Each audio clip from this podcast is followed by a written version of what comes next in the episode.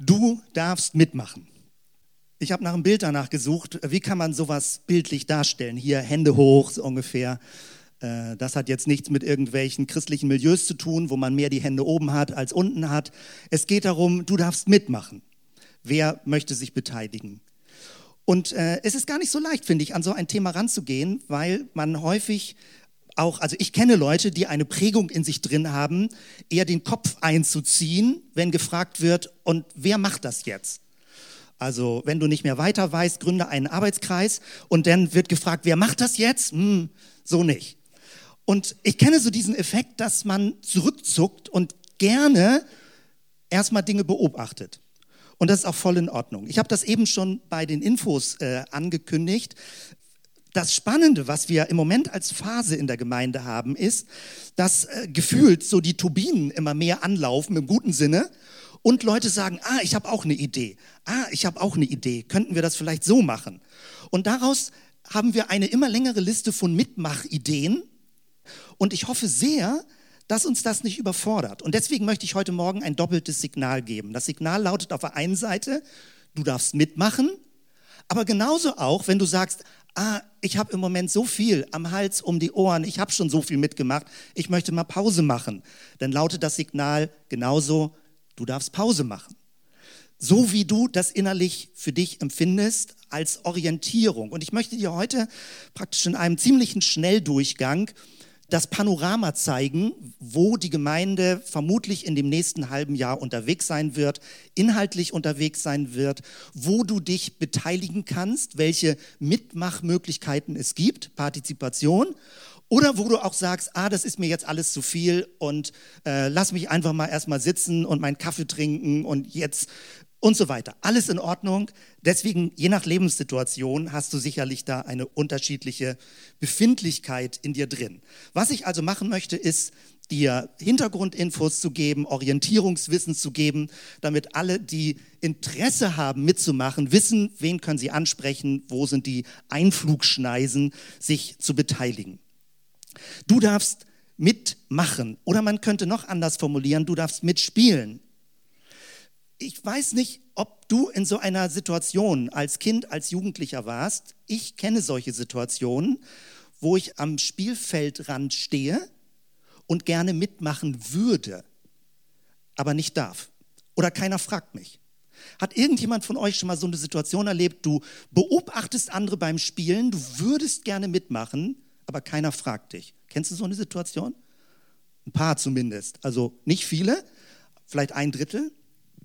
Ich kenne solche Situationen, dass ich zugucke und ähm, ich dann vielleicht nicht so mich anbiete, nicht aufdränge und sage, ich will auch dabei sein, braucht ihr noch einen Stürmer? Äh, pff, nee. Und dann bin ich eher defensiv und sage, na, vielleicht schaffe ich es auch nicht, so ein bisschen Selbstzweifel innerlich, ob ich überhaupt mitmachen darf, ob ich überhaupt erwünscht bin. Es gibt auch diesen Effekt bei Gemeinden, wenn man grundsätzlich den Eindruck hat, ah, es sind immer genug Musiker da, Leute predigen, ich meine, das macht auch Sinn, wenn, da, wenn man da ein bisschen weiß, was irgendwie Leute machen, als Vorgeschichte auch haben, es gibt dann kleine Dinge, alles sieht so besetzt aus, so fertig aus, so gut organisiert aus. Und wenn man neu kommt, fragt man sich, werde ich überhaupt gebraucht? Darf ich überhaupt mitmachen? Bin ich erwünscht? Und manchmal werden wir betriebsblind an der Stelle, weil natürlich versuchen wir, Dinge gut zu organisieren und Lücken abzufangen, dass der Eindruck nicht erst entsteht, oh, da ist jetzt richtig ein Loch, Mist, das ist jetzt schiefgegangen. Wenn eine Gemeinde kleiner ist, tritt dieser Effekt höher auf, je, also häufiger auf. Wenn sie größer wird, kann man Dinge leichter abfangen. Wir hatten zum Beispiel heute Morgen eine Situation, wo ich übersehen hatte, noch bei, beim Soli-Dienst nachzufassen, wir hatten nur eine Person beim A-Dienst. Und jemand anderes, der heute da war, heute Morgen hat gesagt, ah, dann springe ich ein und mach mit. Das ist toll. Solche Flexibilität, solche Bereitschaft und nicht, naja, ich habe jetzt irgendwie keine Lust, ich habe was anderes zu tun, sollen man die Leute, die doofe Arbeit machen. Also eine grundsätzliche Mitmachbereitschaft ist natürlich super. Und einen Platz zu finden, wo man merkt, dass man was Sinnvolles beitragen kann. Es war vor knapp zwei Jahren, September zweitausendsiebzehn, als wir einen ganzen Monat ausgesetzt haben mit Sonntagsgottesdiensten und wir haben das Zelten genannt mit Doppel-L, also Zelten von Zellgemeinde, aber wie dass man im Zelt ist. Und wir haben fünfunddreißig verschiedene Aktionen in diesem Monat gemacht und eine Aktion davon lief in Dhafar mit dem neuen Soccer-Spielfeld, also Kleinfeld-Fußball-Spielfeld so. Und ähm, dies war, waren die Leute, die sich am Sonntagnachmittag da getroffen haben und gespielt haben. Und wenn du dir die Alltagsverteilung anguckst, die Altersverteilung anguckst, siehst du eher ein bisschen Ältere, eher ein bisschen Jüngere dabei. Wie spielt man so zusammen? Wer darf mitmachen? Und es gab dann Mannschaften und der junge Herr in diesem gelben T-Shirt, Noam, wollte gerne mitspielen. Klar, ist doch cool, Fußball mitspielen zu dürfen. Und dieses ist ein Bild, wo er noch nicht genau seinen Platz gefunden hat in der Mannschaft. Alle hier stürmen schon los, volle Kraft voraus, der Ball und so weiter. Und Noam stand noch frei im Feld und suchte, ob er mal angespielt wird, ob jemand ihm das mal zutraut, den Ball auch zu haben. Und äh, dementsprechend unterschiedlich war das Reaktionsverhalten dann auch, wie die Mannschaft ihn integriert hat. Und dann im Laufe der Zeit war Noam mittendrin und spielte mit. Und soweit ich das weiß, jetzt von Sarah und von äh, Andy, war das ein ganz wertvoller Tag für Noam, wo er als Kleiner bei den Großen mitspielen durfte. Das ist toll, wenn man solche Gelegenheiten ermöglicht. Das ist absolut wertvoll, wenn die Kleinen nicht als Belästigung zwischen den Beinen erlebt werden und nicht im Wege stehen, sondern mitmachen dürfen. Und so gibt es eine Verantwortung durch die Generationen hindurch. Ich kenne zum Beispiel Gemeindesituationen, wo die Generation um fünfundfünfzig plus minus das Gefühl haben, sie sind die Hauptspieler und alle anderen, naja, kriegen das noch nicht so richtig hin. Ich komme ja jetzt auch in dieses Alter rein und muss aufpassen, da nicht so eine falsche, subtile Überheblichkeit, Arroganz im Sinne von, ich weiß das besser, das haben wir vor zwanzig Jahren schon mal probiert, das bringt doch gar nichts, was soll das und so weiter. So eine Mentalität entsteht häufig bei Leuten in der letzten Berufsphase, fünfundfünfzig bis fünfundsechzig, die haben alle Themen durch, die haben alle Frustrationen durch, die wissen über das Leben Bescheid, glauben sie zumindest, und fangen an, andere zu bevormunden. Lästig, absolut lästig, wenn sowas passiert. Und ich, ich versuche sensibel zu sein, dass ich möglichst wenig von diesen äh, Eigenschaften an den Tag lege, weil es geht ja durch die Generationen hindurch. Wenn du davon überzeugt bist, mehr zu wissen, mehr zu können, mehr Erfahrung zu haben, dann geht es nicht darum, dass du das wahnsinnig großspurig rausstellst, sondern dass du anderen hilfst, im Spiel dabei zu sein, sie mit reinzuholen, sie mit anzuleiten, sie zu ermutigen, sie zu unterstützen und zu sagen, komm, du brauchst nicht am Spielfeld dran stehen, du darfst dabei sein. Du musst nicht auf der Tribüne sitzen. Und es gibt viele Leute, die auf der Tribüne sitzen. Im christlichen Sektor gibt es viele Leute, die auf der Tribüne sitzen. Man hat das Gefühl dann, das Christsein erschöpft sich darin, am Sonntag in den Gottesdienst zu gehen, wenn man überhaupt noch geht, und vielleicht ein paar kleine Gebets- und Bibelleseübungen zu machen, was nicht schlecht ist, aber wenn das alles ist, ist das zu wenig. Also dieses Gefühl, auf der Tribüne zu sitzen, ist ganz komisch, es macht ja Menschen passiv. Und wo ich besonders sensibel bin, wenn auch eine bestimmte Art von Theologie Menschen passiv macht. Also wir kommen aus einer Reformationsgeschichte, lange Zeit, für viele Jahrhunderte ging es darum, für Gott auch Werke zu tun. Dann kam das alles in Verruf. Wer Werke tut, nimmt die Gnade nicht wirklich ernst, weil die Gnade bedeutet ja, dass du ganz alles von Gott empfängst. Und das ist richtig. Und das war eine wichtige Botschaft vor fünfhundert Jahren, dass die Gnade in Christus alles vollbracht hat. Wir müssen uns daran erinnern, immer wenn jemand zwanghaft wird, aktivistisch wird, verbissen wird, braucht es die Erinnerung, denk an die Gnade. Alles, was geschieht auf der Grundlage der Gnade in Christus, es ist vollbracht. Es gibt aber leider auch über die Jahre die Beobachtung, man kann auf der anderen Seite vom Pferd runterfallen, dass die Gnade dich nicht befreit, nicht aktiviert, nicht begeistert, sondern dich passiv und bequem macht. Du sagst, naja, alles ist Gnade. Dann hängt man einfach im Seil und sagt, naja, was soll's, ich sitze auf der Tribüne, alles ist Gnade. Nein, das wäre ein falsches Verständnis. Die Gnade aktiviert dich. Die Gnade ist die Einladung, aufs Spielfeld zu kommen.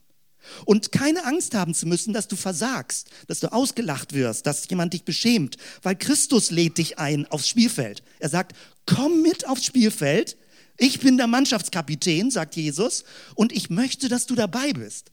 und mitspielst. Und das finde ich toll. Eine aktivierende Form von Gottes Gnade in unserem Leben, ohne dass es zu einer falschen Verkrampfung kommt, was wir jetzt angeblich tun müssen. Und schon gar nicht, dass wir etwas tun müssen, um uns Gottes Liebe zu verdienen, sondern umgekehrt. Gerade weil wir angenommen und geliebt sind, möchten wir im Spiel dabei sein. Wir möchten von Gott gebraucht werden für das, was ihm wichtig ist. Das finde ich total toll. Also nicht, wenn es darum geht, auf der Tribüne zu sitzen und so einen Nummernsitzplatz zu haben, sagen, ich bin die Nummer achtzehn auf der Tribüne. Wenn du das für dich als Christ so sehen würdest, naja, Gott im Himmel, zum Schluss wirst, hast du so eine Platzkarte. Ich hatte die Platzkarte einundzwanzig auf der Tribüne. Und Gott fragt dich, und wo warst du im Spiel? Was betrifft das Reich Gottes? Wo bist du im Spiel gewesen? Hast du nur auf der Tribüne gesessen? Und es ist ja sehr, sehr bequem, auf der Tribüne zu sitzen. Es hat ja Gründe. Man geht kein Risiko ein. Man muss keine Angst haben zu versagen, weil man es ja nie probiert, auf dem Spielfeld zu stehen. Man braucht keine Angst haben, Fehler zu machen, weil auf der Tribüne macht man keinen Fehler. Gefühlt.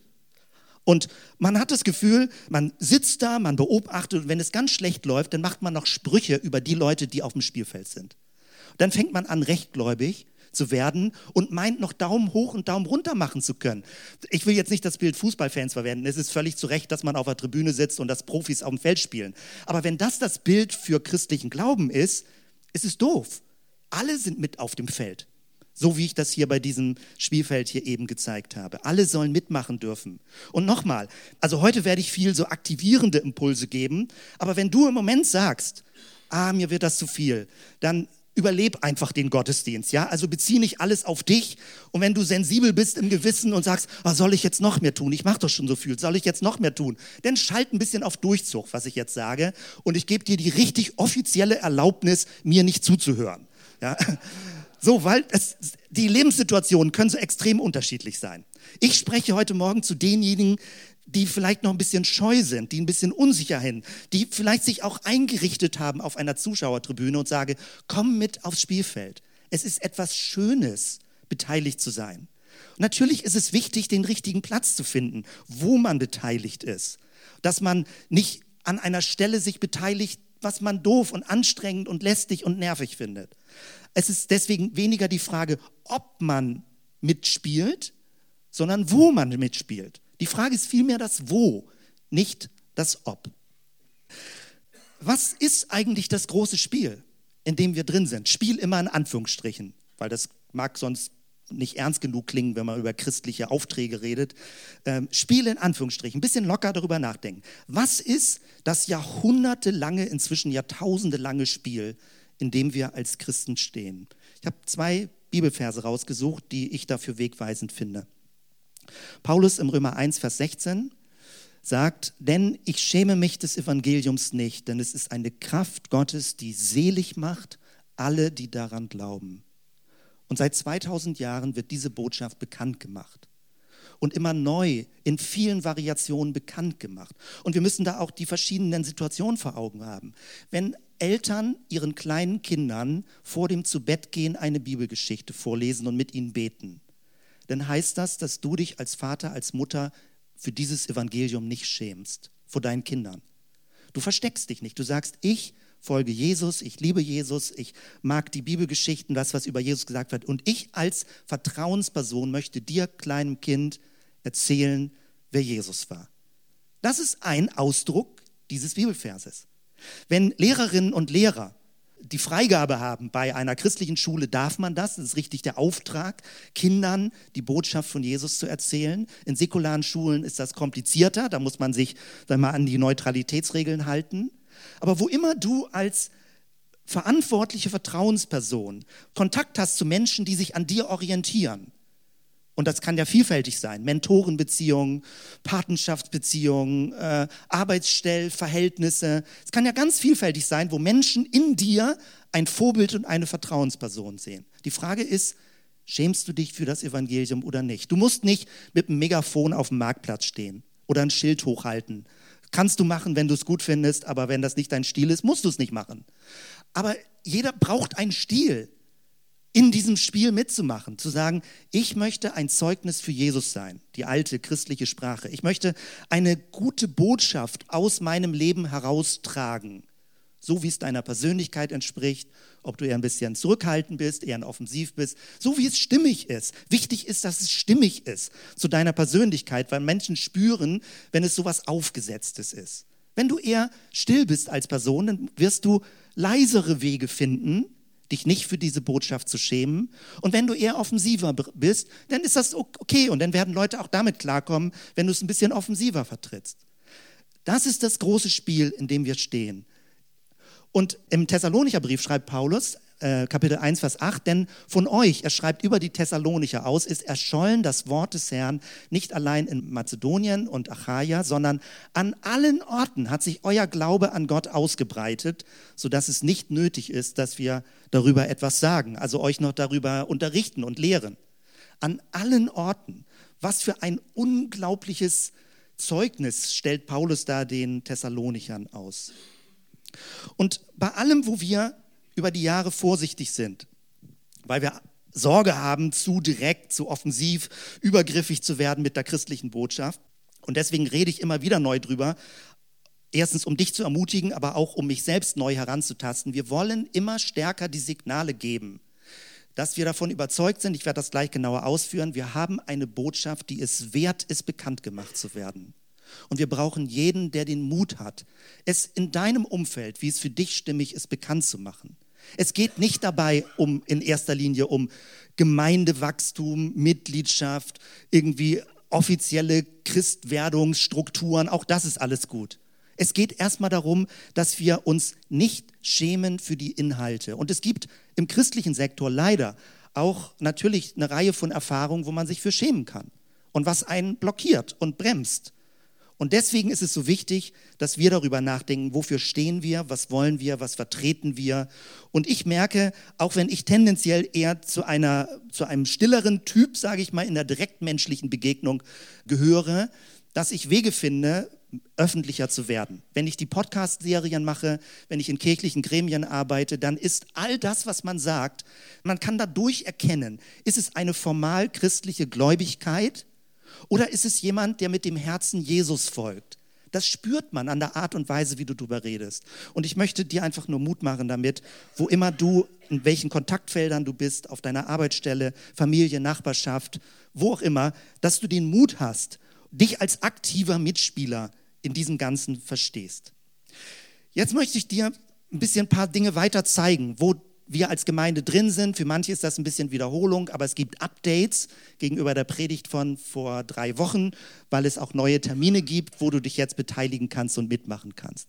Dies nochmal ein Bild zum Schämen, damit man weiß, worüber redet. Also so, so wünsche ich mir den christlichen Glauben nicht. Und wir arbeiten praktisch daran, was vertreten wir? Wenn wir rückwärtsorientiert unsere Geschichte klären, dann merke ich, wie viel Kraft da drin steckt. Das ist ein langwieriger Prozess. Das sind nicht ein paar Parolen, die man raushaut, sondern das ist eine kirchliche Identität, die wir wie bei einer Schatzsuche wiederentdecken. Was gehört dazu? Ich lese das gerade mal schnell vor. Also das Bewusstsein, zu einem guten kirchlichen Bund zu gehören, dann, dass Werte aufgefrischt werden, dass wir die Bibel überhaupt äh, lesen wollen. Das ist gar nicht selbstverständlich, dass wir über Friedensethik das als Perspektive immer vor Augen haben. Mündig glauben, Religionsfreiheit ist das große Thema, was auch in Deutschland immer mehr auf die Tagesordnung kommen wird, sich auch für andere religiöse Überzeugungen einzusetzen und sie nicht zu diffamieren. Nonkonformismus, Basisorientierung, eine aktivierende Gnade, hatte ich schon gesagt, Social Gospel, Bürgerrechte, ähm, organische Gemeinde, Zellgemeindestruktur, Glaube auf dem Weg. Ich hatte euch schon die Male vorher signalisiert, dass wir eine Verschriftlichung dazu haben und ich wiederhole es heute noch einmal, dass du dir dieses Heft mitnimmst, was da hinten liegt, kostenlos und dir durchliest, das kannst du in einer Stunde durchlesen und du kannst ein bisschen den geschichtlichen Hintergrund sehen, wofür wir uns nicht schämen. Das Ding ist auf dem Hintergrund geschrieben, was vertreten wir positiv? und wofür stehen wir? Und sollte jemand in eine Diskussion über Kirche gut, schlecht und so weiter eintreten, ist das unsere Position, wo wir sagen, darauf sind wir stolz, dafür stehen wir. Und unsere Gemeindebewegung, bei allen Schattenseiten, die es immer auch gibt, hat sich für positive, diese positiven Werte eingesetzt und dazu stehen wir. Ganz frisch im Druck, das ist heute noch nicht fertig, aber man kann es schon online bestellen, jetzt auch als Printversion, nicht mehr als E-Book, eine Vergewisserung. Das ist vor zwei Jahren geschrieben, aber jetzt als Buch, Reflexion zum Auftrag einer christlichen Gemeinschaft. Wer das nochmal genauer wissen will, auch mit Verweisangaben und Quellenangaben und so weiter, äh, findet das in dem Buch. Äh, nächsten Sonntag werde ich das mitbringen, wenn das fertig gedruckt ist. Das heißt, wir gehen geschichtlich, verorten wir uns. Aber gleichermaßen, wenn wir zum Beispiel ein Gemeindeleitungsklausurwochenende haben, versuchen wir drüber nachzudenken, was sind Stichworte, die irgendwie visionär am Horizont sind. Also wohin würden wir gerne als Gemeinde uns weiterentwickeln? Und da habe ich mal Dinge zusammengeschrieben. Wir haben wesentlich mehr bei unserem letzten Klausurwochenende geschrieben. Es gibt ja jetzt eine neue Gemeindeleitung, wo wir das auch alles neu reflektieren werden. Also, worum es vielfach geht, ist sowas wie Räume zu eröffnen. Nicht eine fertige Struktur zu haben, die Dinge vorgibt, sondern immer das Signal zu geben, es gibt Räume, die wir gemeinsam gestalten, die wir auch öffnen müssen. Raus aus einer gedanklichen Enge, raus aus einer kirchlichen Enge, vielleicht auch manchmal freikirchlichen Enge, raus aus einer biografischen Enge, die manche Leute erlebt haben in ihrer Prägung. Und wenn ich hier links aufschrischen schreibe und rechts anstreben, dann war zum Beispiel, als wir darüber geredet haben, wir wünschten uns schon mehr Übernatürliches.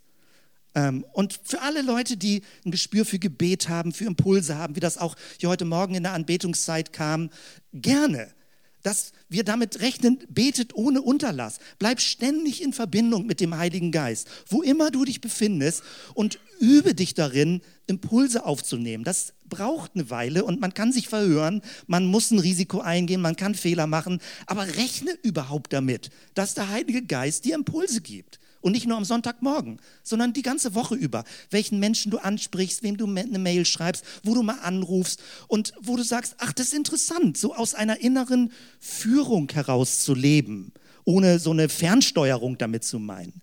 Das ist ganz spannend. Also da wollen wir gerne weiterhin offen für sein. Ausstrahlend und einladend, stimmig und reflektiert. Das bedeutet das christliche Zeugnis, was ich eben schon erläutert habe. Und beim Stichwort fluide Kirche, ich merke das, dass ich das als spannende Herausforderung nehme. Bei allem, was sich so verflüssigt in kirchlich-institutionellen Strukturen, das nicht zu beweinen und zu betrauern und zu sagen, ah, und die Unverbindlichkeit nimmt zu, stimmt ja manchmal auch an Stellen. Ich würde das gerne als Herausforderung nehmen. Und wenn ich das formuliere, lautet das bei mir, die bestorganisierteste fluide Kirche zu werden. Also bestorganisiert nicht im Sinne von vergleichbar mit anderen Kirchen, wir sind die Besten, sondern eine bestmögliche Organisationsform zu finden, wie man bei ganz vielen flexiblen Lebensstrukturen gemeinsam auf dem Weg sein kann. Das finde ich ist eine logistische Herausforderung auch und äh, ist für mich also ein hoher Ansporn, wenn ich zum Beispiel in die Website so investiere, damit alle Leute, auch wenn sie an verschiedenen Orten sind, voll informiert sind. Eine linke Jesusgemeinde in Anführungsstrichen links, weil mit links ist nicht politisch jetzt so ein bestimmtes linkes Ding gemeint, was auch manchmal sehr radikal ja werden kann. Aber es ist eine gewisse Tendenz, die wir in aktuellen kirchlichen Kreisen, frommeren kirchlichen Kreisen wahrnehmen, dass christlich sein bedeutet, tendenziell rechts zu sein. Und das gefällt mir überhaupt nicht. Also dass es das konservativ auch immer mit rechts in Verbindung gebracht wird. Man kann klare Werte haben, aber die Werte können bedeuten, wir wollen zum Beispiel antidiskriminierend sein. Wir wollen gegen Diskriminierung jeglichster Art sein. Ist auch ein Wert, ein Grundwert, den man vertreten kann, der aber tendenziell im linken Spektrum angesiedelt wird. Oder eine Gesellschaftsoffenheit, eine Interessiertheit über Nachhaltigkeitsthemen. Heißt das dann, man ist grün als politisch? Nein, man ist einfach nur schöpfungsorientiert als Christ. Und äh, das heißt, es sind verschiedene Themen, die uns inspirieren, die aber von manchen von außen betrachtet, deswegen in Anführungsstrichen von unserer Seite, als links eingeordnet werden. Aber nicht jetzt als politische Vorgabe, verstehe das nicht so. Und wir beobachten, dass wir in einer Art von Milieu arbeiten, was eher so eine Tendenz von Post hat, also nach. Leute haben etwas hinter sich gelassen, etwas abgeschlossen. Ähm, manchmal ein postevangelikales Milieu, wo manche das als zu eng empfunden haben, obwohl wir tendenziell eine evangelikale Gemeinde sind. Das mag Leuten gefallen oder nicht, von unserer Frömmigkeit ist es so und wir kämpfen daran, dass das nicht nur negativ, sondern auch positiv konnotiert wird. Manche Leute postcharismatisch, wenn sie einen Triumphalismus manchmal als zu ermüdend empfinden und sagen, ich brauche ein bisschen mehr Stille, ein bisschen Meditation, ein bisschen Kontemplation. Auch das ist möglich und wir haben ganz viele verschiedene Geschichten in unserer Gemeinde. Manche Leute sind postkirchlich, die sagen, ich mag diese kirchlichen Strukturen nicht mehr. Gibt es eine Gemeinde, wo ich in einfacherer Form menschlich zusammen sein kann? Ja, auch das versuchen wir mit im Blick zu haben. Und vielleicht, und das wäre irgendwie eine Perspektive auch, vielleicht erreichen wir auch Menschen, die postchristlich sind. Also die waren schon mal ein bisschen christlich, die kennen das vielleicht vom Konfirmandenunterricht oder früher aus einer Kinderbibelstunde, aber die haben irgendwie mit dem Christentum abgeschlossen, sind aber nicht ganz ablehnend. Das würde ich sehr interessant finden, weil unser Land hat ganz viel Christentum noch in der Gesellschaft drin, wo es aber zu wenig positive Vorbilder gibt, dass Leute sagen, ja, da fange ich wieder Feuer für. Wenn das der christliche Glaube ist, dann bin ich wieder dabei. Das würde ich sehr schön finden, wenn wir an der Stelle auch praktisch eine Schippe nachlegen und das gut finden, so zu arbeiten. Antidiskriminierend. Ich habe so viel Material, ihr merkt, wie schnell ich rede. Diese Woche, Dienstag, äh, Mittwoch, war ich äh, bei einem Jahrestreffen in Frankfurt und das ist ein Treffen gewesen, was äh, über jetzt vier, fünf Jahre, ich glaube vier Jahre, eher im ganz Stillen läuft, äh, wo Christen aus tendenziell sehr frommen, also immer in, ohne dass es so ein Label ist, aber tendenziell evangelikal frommen Gemeinden, hochreligiös, sagt man in der wissenschaftlichen Literatur, hochreligiöse Menschen, die richtige Überzeugung haben und richtig Dinge vertreten wollen, ähm, und Menschen, die mit ihrer homosexuellen Neigung ganz viel Ausgrenzungserfahrung erlebt haben. Das ist ein geheimes Treffen für mehrere Jahre. Ich bin jetzt äh, zum zweiten, dritten Mal dabei, weil Leute gesagt haben, es darf nicht bekannt werden, wenn ich auf diesem Treffen bin. Jetzt nach vier Jahren ähm, gab es zum Schluss eine Abstimmung, wer hätte noch Sorge, dass das öffentlich wird, dass er hier ist. Und bis auf eine Person, die ein bisschen vorsichtig war, haben, waren alle dazu bereit, dass es anfängt, öffentlicher zu werden. Es gibt jetzt eine Buchveröffentlichung, die lautet Nicht mehr schweigen. Und das hat niemand damit gerechnet, dass das so, so durch die Decke gehen würde. Kein Verlag wollte das drucken. Also von der Vorgeschichte her, es hat da Gespräche gegeben, aber irgendwie wollte sich kein Verlag, christlicher Verlag, richtig drauf einlassen. Und der Timo Plate, der das äh, organisiert hat, der ähm, hat das im Eigenverlag gemacht, über eine Crowdfunding-Aktion. Und innerhalb von kürzester Zeit sind über zwanzigtausend Euro dafür zusammengekommen, dass das Buch mehr als finanziert ist und jetzt gerade durch sagen wir, die christlichen Milieus geht. Auch mit, es gibt eine Leseveranstaltung, die jetzt im Stadtweltraum hier stattfindet. Ich habe das hier schon aus der Website rauskopiert am elften Mai. Und das sind häufig Leute, die sehr leise sind. Die theologischen Fronten sind geklärt bei diesem Thema. Die einen sind dafür, die anderen sind dagegen. Und hier gibt es persönliche Geschichten, wo Leute sagen, so habe ich das erlebt und das ist mir passiert und das möchte ich nicht mehr geheim halten. Ich möchte, dass es bekannt wird, was an Diskriminierung, an negativen Formen unter frommer Überschrift läuft in Gemeinden.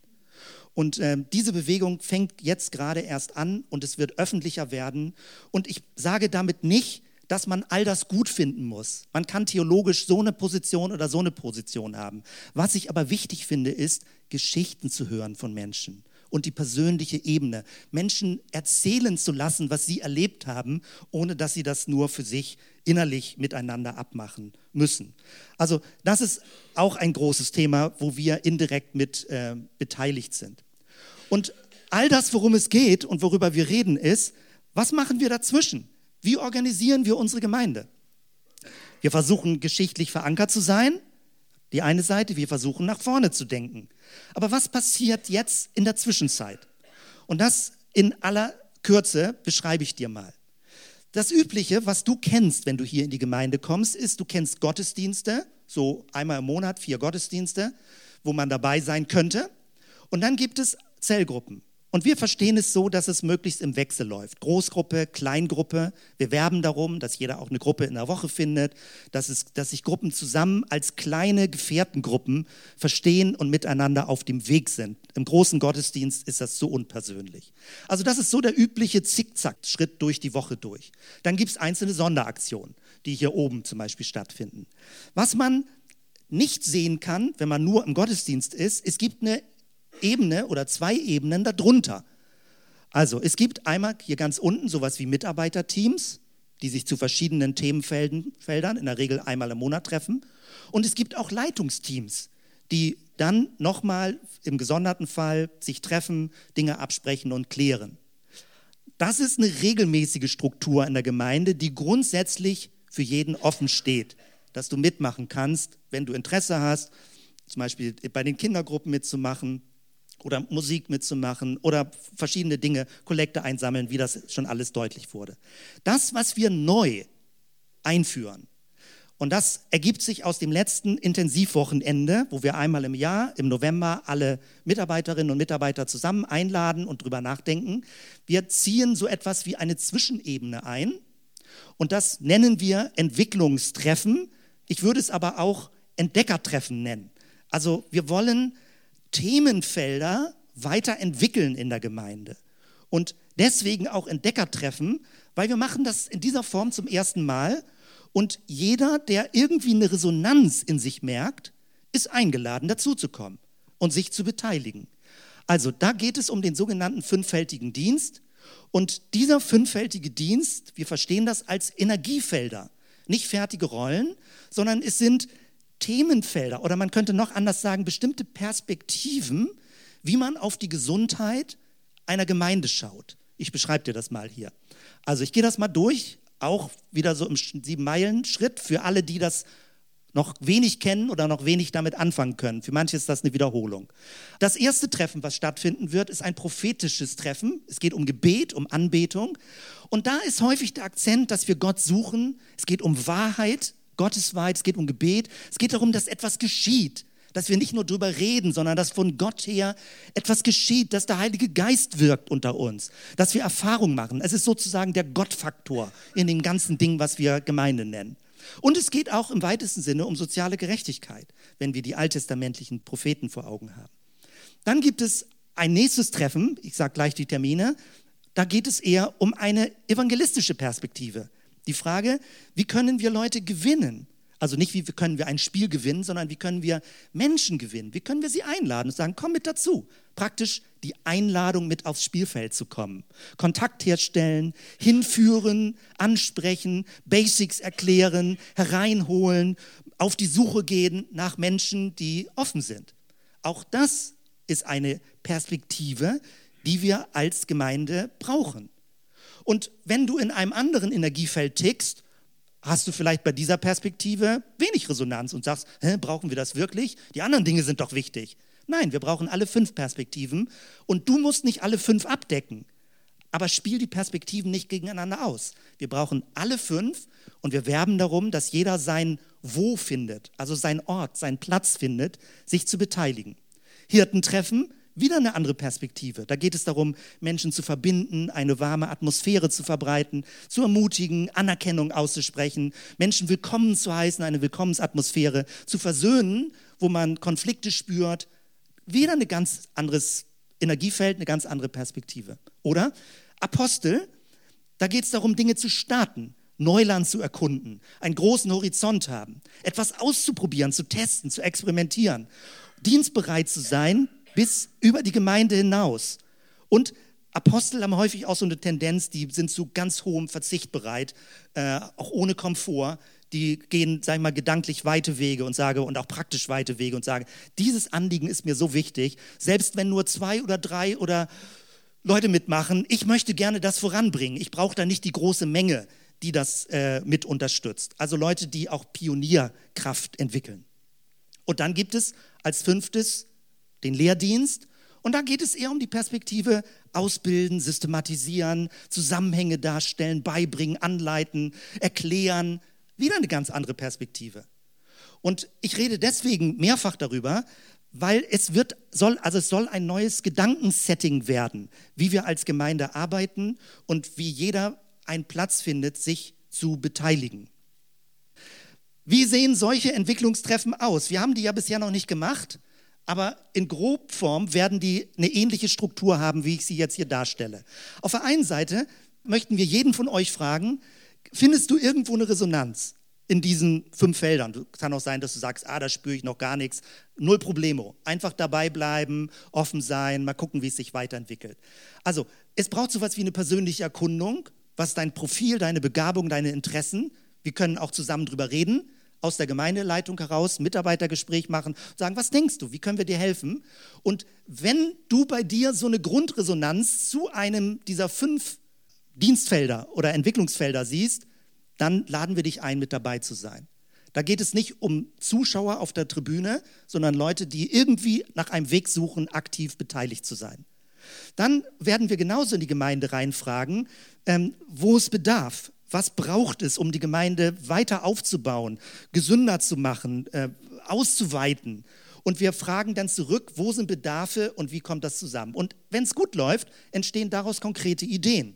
Wir probieren Dinge aus, wir sagen, oh, das hat funktioniert, das hat nicht funktioniert, hier verändern wir was, hier streichen wir wieder was, das werden wir weiter verlängern und dann testen wir und korrigieren das. Und das ist so etwas wie ein Ein Prozess, den wir praktisch als Gemeindeentwicklung durchlaufen. Und das ist nicht so etwas, die Gemeindeleitung hat da irgendwas abgeklärt da oben und entscheidet jetzt, sondern jeder kann sich entsprechend seines Interesses und seines Dienst- oder seines Energieprofils mit einbringen.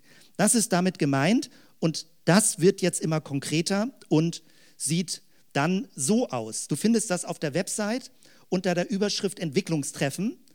Das ist jetzt die Terminübersicht und gleich habe ich das nochmal ein bisschen spezieller, weil es geht los mit junge Gemeinde. Das ist etwas völlig Übergreifendes über diese fünf anderen, weil wir sagen, wir müssen neu darüber nachdenken. Es ist wichtig, wie wollen wir den ganzen Bereich junge Gemeinde, von kleinsten Kindern bis zu Jugendlichen, wie wollen wir das gestalten? Wer möchte sich beteiligen? Wer kann Begabung mit einbringen? Wer hat Zeitressourcen? Wer hat einen Kontakt zu jüngeren Leuten?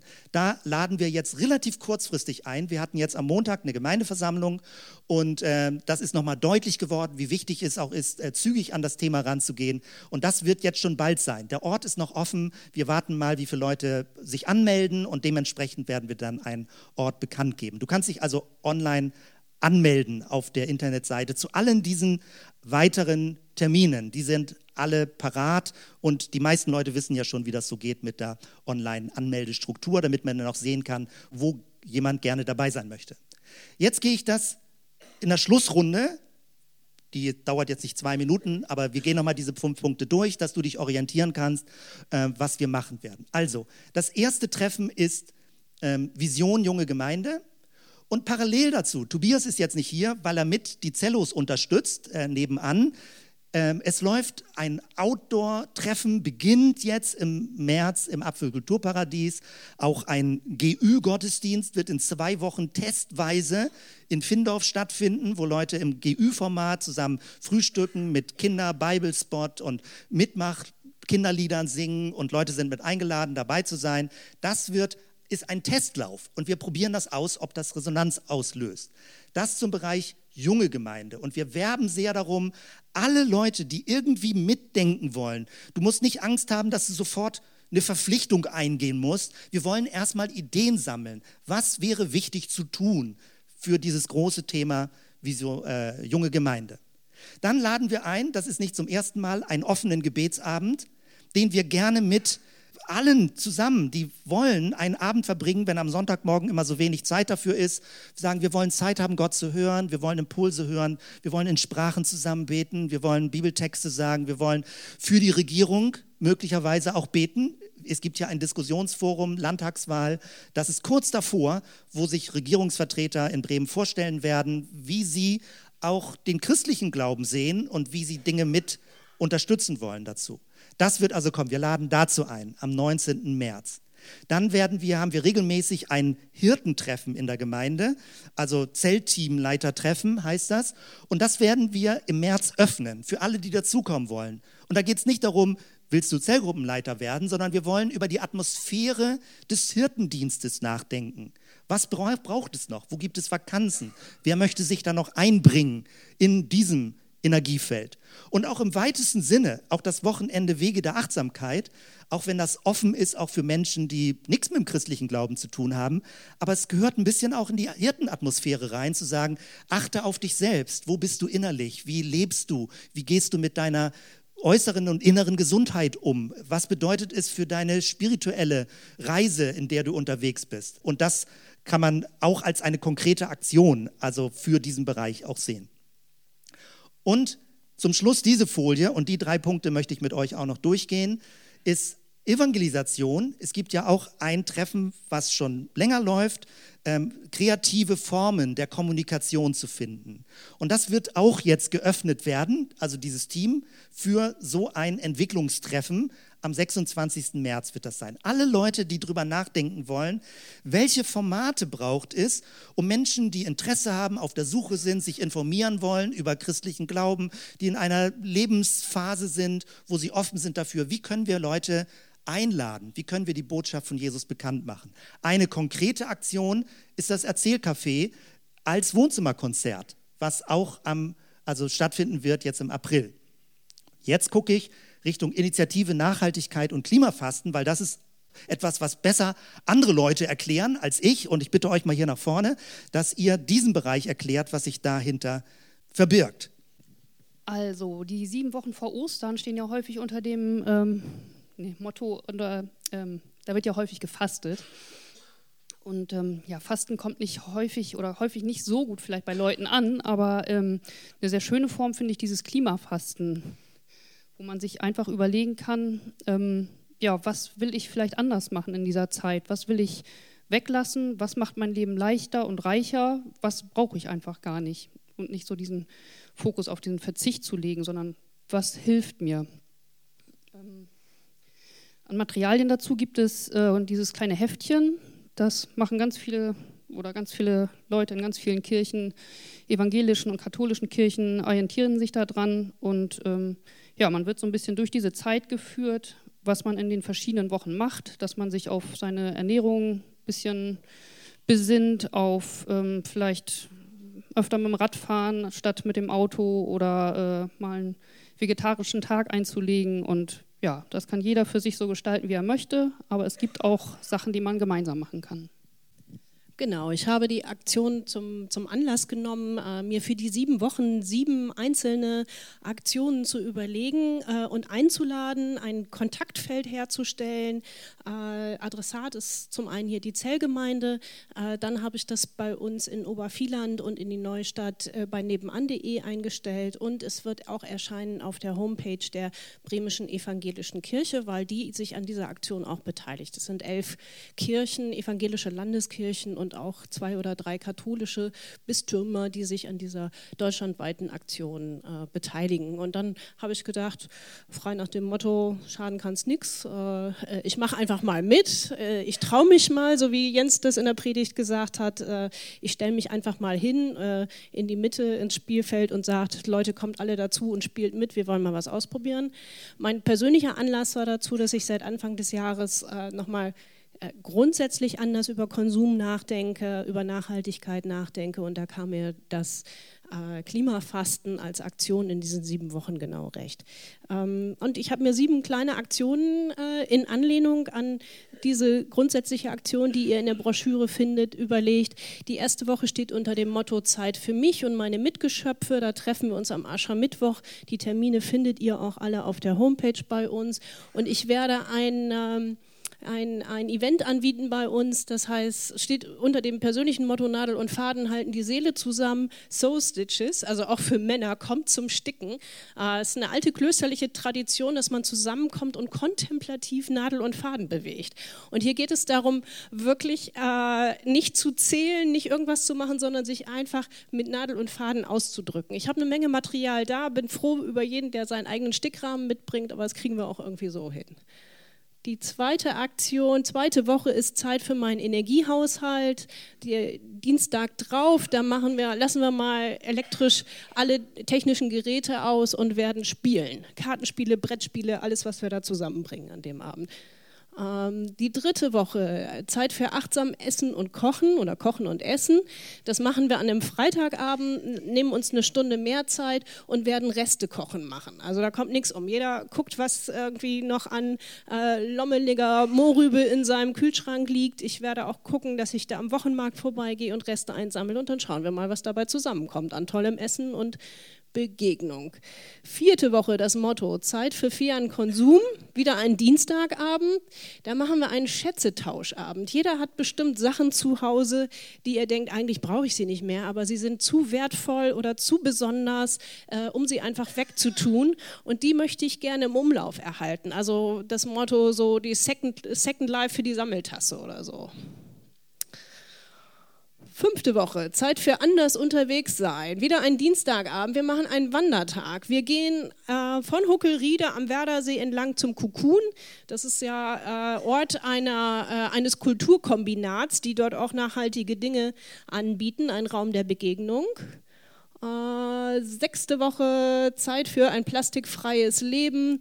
Äh, angedacht ist da, einen Seifenmachen-Workshop zu machen an dem Dienstagabend. Wir haben äh, in Obervieland eine Seifenmanufaktur, die auch übers Internet äh, verkauft, die da sehr versiert sind. Äh, die habe ich eingeladen, zu uns zu kommen oder wir zu ihnen. Das klärt sich noch abschließend. Und in der letzten Woche ist das Motto Zeit für gemeinsame Veränderungen. Das ist dann ein Mittwoch. Da ist bei uns in Obervieland in der Simon-Petrus-Kirche, auch eine evangelische Landeskirche, immer eine T C-Andacht.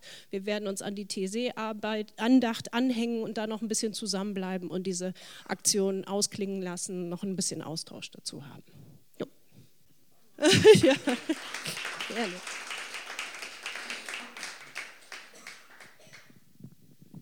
So, und wer jetzt noch nicht genug hat und ähm, zu den Menschen gehört, die innerlich so denken, wow, cool, was sie da machen und ich würde auch gerne und ich habe aber auch schon Ideen, die sind herzlich eingeladen, bei der Initiative Nachhaltigkeit dabei zu sein. Das ist am Dienstag direkt nach Ostern, werden wir ähm, einladen, alle Menschen, die etwas bewegen wollen, und zwar eben rund um das Thema Ökologie, soziale Gerechtigkeit und was uns immer auch noch so einfällt, weil Beweger, die haben ja, wie du schon gesagt hast, hast, gucken irgendwie über den Horizont hinaus. Ich weiß auch nicht, was da so kommt, aber das ist eigentlich das Entwicklungstreffen der Apostel.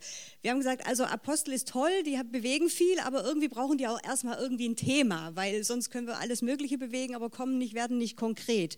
Deswegen ist dieses eine Initiative Nachhaltigkeit. Jeder, der Ideen hat zu dem Thema Ökologie oder eben soziale Gerechtigkeit, und sagt, ich weiß aber noch gar nicht, wie ich das anfangen soll, oder ich habe zwar eine Idee, aber ich brauche Mitstreiter, oder es gibt schon bestehende Ideen, die würde ich gerne ausweiten, der ist dazu herzlich eingeladen. Und die Idee an der ganzen Sache ist, dass wir in zwei Richtungen denken möchten. Das eine nach innen, also wir als Zellgemeinde füreinander. Es gibt ja da auch Dinge, die wir füreinander tun können oder wo wir, wo wir gar nicht voneinander wissen. Und es sind ja auch schon Initiativen hier gestartet. Wir haben hier auch schon mal Kleider getauscht. Vielleicht kann man das auch noch mal ein bisschen ausweiten.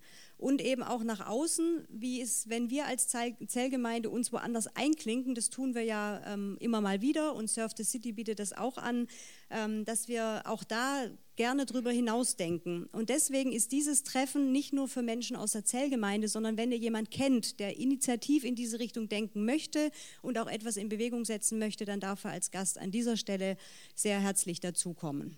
Soweit. Super, super. Vielen Dank. Das ist sehr konkret und äh, wie man sich beteiligen kann.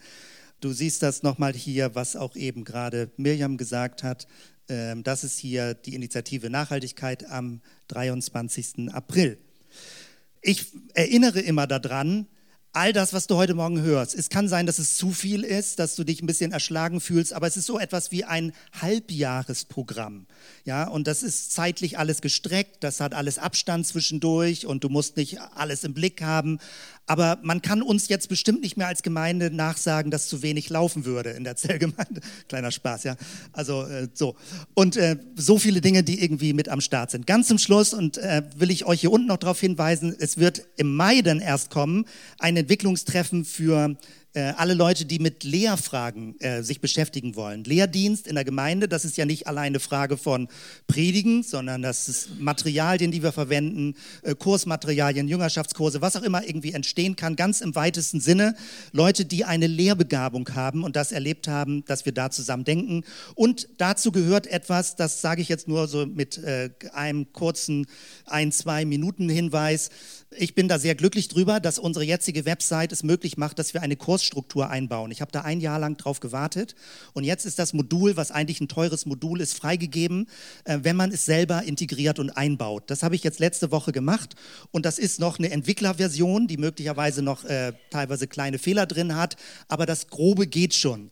Und du könntest dich schon anmelden, wenn, wenn du willst. Wo ich dich zu herausfordern möchte, ist einfach nur mit anderen zusammen ein Jahr durchs Neue Testament durchzulesen. Ähm, die zweihundertsechzig Kapitel, aufgeteilt auf zweiundfünfzig Wochen jeden Tag oder ähm, fünfmal in der Woche ein Kapitel. Und das ist ganz leicht, äh, glaube ich, äh, vom Pensum zu bewältigen und es wird eine ergänzende Erklärung geben. Dazu werde ich in zwei Wochen mehr sagen, weil dann wird es nämlich starten. Du kannst dich aber jetzt schon anmelden in dieser Lesegruppe, ohne dass du Angst haben musst, du musst was kommentieren oder du kriegst zu viele Mails oder Spam. Es wird keine Kommentarmöglichkeit geben. Es geht nur darum, persönlich zu lesen, die Bibel zu hören und mal auch das Gefühl zu haben und die Bestätigung zu haben, das ganze Neue Testament gelesen zu haben und nicht nur Ausschnitte. Und das, glaube ich, ist wichtig, dass wir regelmäßig unser Bibelwissen auffrischen. Damit schließe ich. Vielen Dank für eure Konzentration, so lange mitgemacht zu haben. Das ist die Hoffnung, dass wir so rauskommen aus dem ganzen Ding. So, und es sind sogar noch mehr Daumen, also auch rechts daneben hier, ja, also hier. Lass uns aufstehen und beten. Danke, Jesus. Danke, Herr, dass Menschsein bedeutet, aktiv zu sein, etwas zu bewegen, etwas zu bewirken, nicht einfach nur abzuwarten, was du tust. Du möchtest uns mit als Spieler auf dem Feld haben. Du möchtest mit uns kooperieren. Du möchtest durch deinen Geist durch uns wirken. Du gibst uns Ideen. Alle Kreativität kommt von dir. Danke, Jesus, dafür, für alle Musik, für alle Texte, für alle Gruppen, für alle Initiativen, für alle Öffentlichkeit, die damit drinsteckt. Und äh, wir danken dir, Herr, dass du uns gebrauchst, dass wir das an vielen Stellen schon erleben und wir möchten ein, ein gutes Bild abgeben, ein gutes Zeugnis für dich sein, einen guten Ruf haben, der dir zugutekommt und nicht uns, sondern dass Menschen sagen, ach mit Jesus, das wäre doch echt nochmal interessant, wenn das Ding so ist. Herr, hilf uns, dass wir mehr Menschen darauf aufmerksam machen, wie großartig du als Lehrer bist, als Meister, als Erlöser, als Diener, als Sohn Gottes, mit all dem, wie wir dich erlebt haben. Herr, wir preisen dich dafür. Du, der Friedefürst, der unser Leben gestaltet. So bete ich für diese Woche, Herr, dass dein Friede, der höher ist als alle menschliche Vernunft, er bewahre unsere Herzen und Sinne in Christus Jesus, unserem Herrn. Amen.